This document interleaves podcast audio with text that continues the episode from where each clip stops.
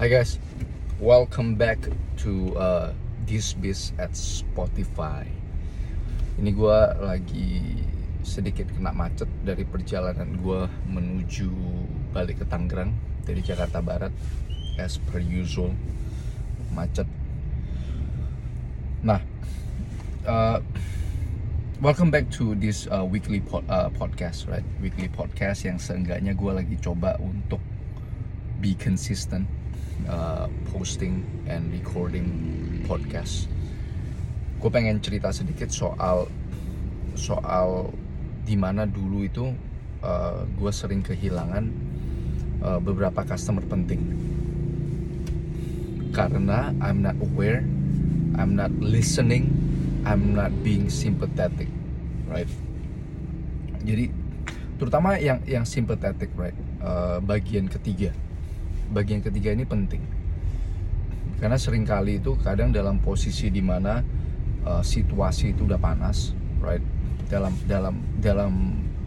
dunia berdagang ataupun bisnis, right? Supply menyuplai itu apalagi high stake. Bagi gua kayak engineering project ini kan high stake ya, karena berhubungan dengan produksi, berhubungan dengan kelancaran perputaran uangnya customer, limbah, right? It's all high stake dan more often than not itu apa? Emosi itu sering flare, right? Emosi itu sering membara, apalagi kalau kita berhadapan dengan banyak orang. Kita nggak tahu sifat manusia itu beragam ya. Dalam satu project engineering yang besar itu biasa berhubungan dengan bisa dengan 5 orang, 10 orang, 20 orang, 30 orang, right? Itu stake-nya itu besar. Jadi gue bener-bener salut kalau gue lihat perusahaan-perusahaan engineering yang udah lama dan jumlah orangnya banyak dan project yang mereka handle tuh banyak dan it seems that their work itu run very smoothly, right? Jarang ada problem, jarang terdengar problem. Itu gue bener-bener salut sekali sih dengan tim manajemen seperti itu. Apalagi dengan pabrik-pabrik yang raksasa, right?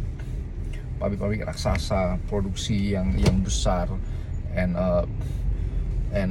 they can maksudnya kelihatan dari luar itu very smooth. Gue tahu bahwa pasti banyak masalah di lapangan, but it seems that apalagi yang udah umurnya panjang ya, udah berumur 20-30 tahun, udah bergenerasi. I'm really amazing. Gue bener-bener salut sih. Nah, balik lagi ke cerita di mana gue sering lost customer itu ya gara-gara kita kurang sympathetic. Guanya tuh kurang sympathetic, right? Kita tahu situasi lagi stres, kadang permintaan mereka itu kita gak bisa akomodasi, right? Pak, ini kan beda nih Pak dari barang yang diminta. Padahal kita udah kirimin nih katalog-katalognya, ini loh barang-barangnya yang kita akan supply, ngerti kan? Tolong dibantu cek dong, cross check dong. Ini ibaratnya mereka langsung terbit PO. Jadi hal-hal begitu, miskomunikasi begitu, right? Dan kadang kan customer has a tendency to feel like, oh ya, customer is the king, customer is always right. Dan kita respect itu, right? Karena mereka yang put order ke kita, right? Kita sometimes harus respect that.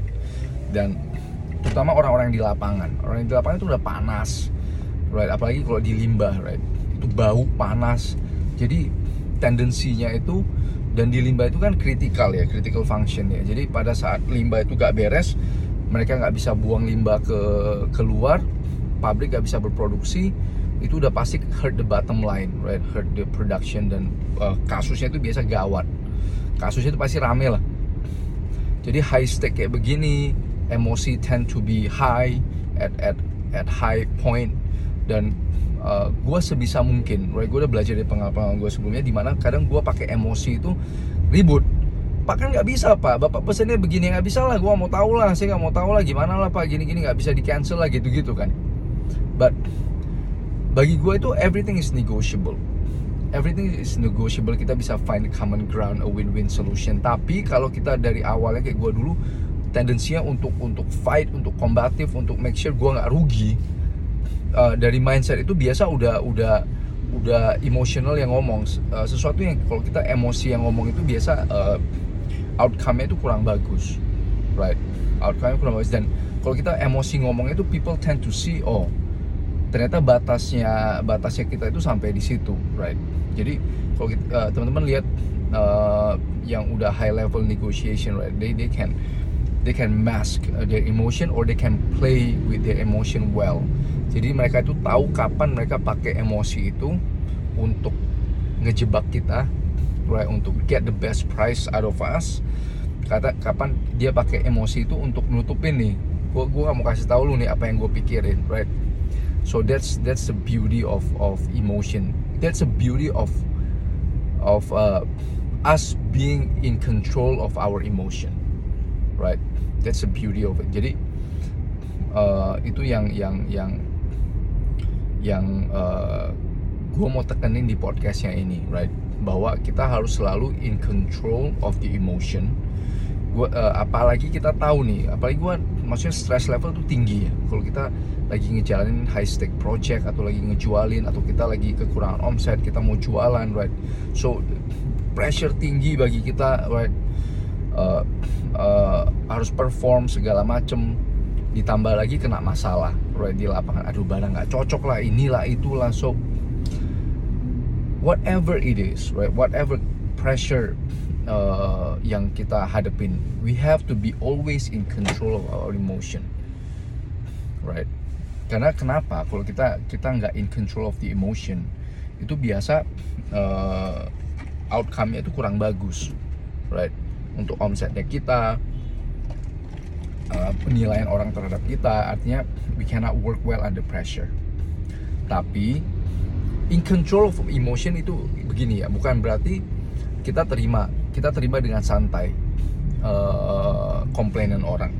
At some in control of emotion kita harus sadar, oh ini nggak bisa lagi nih, sorry pak bu, nggak bisa kayak begini karena begini bu. Tapi kalau begini ibu begini aja, itu in control of emotion.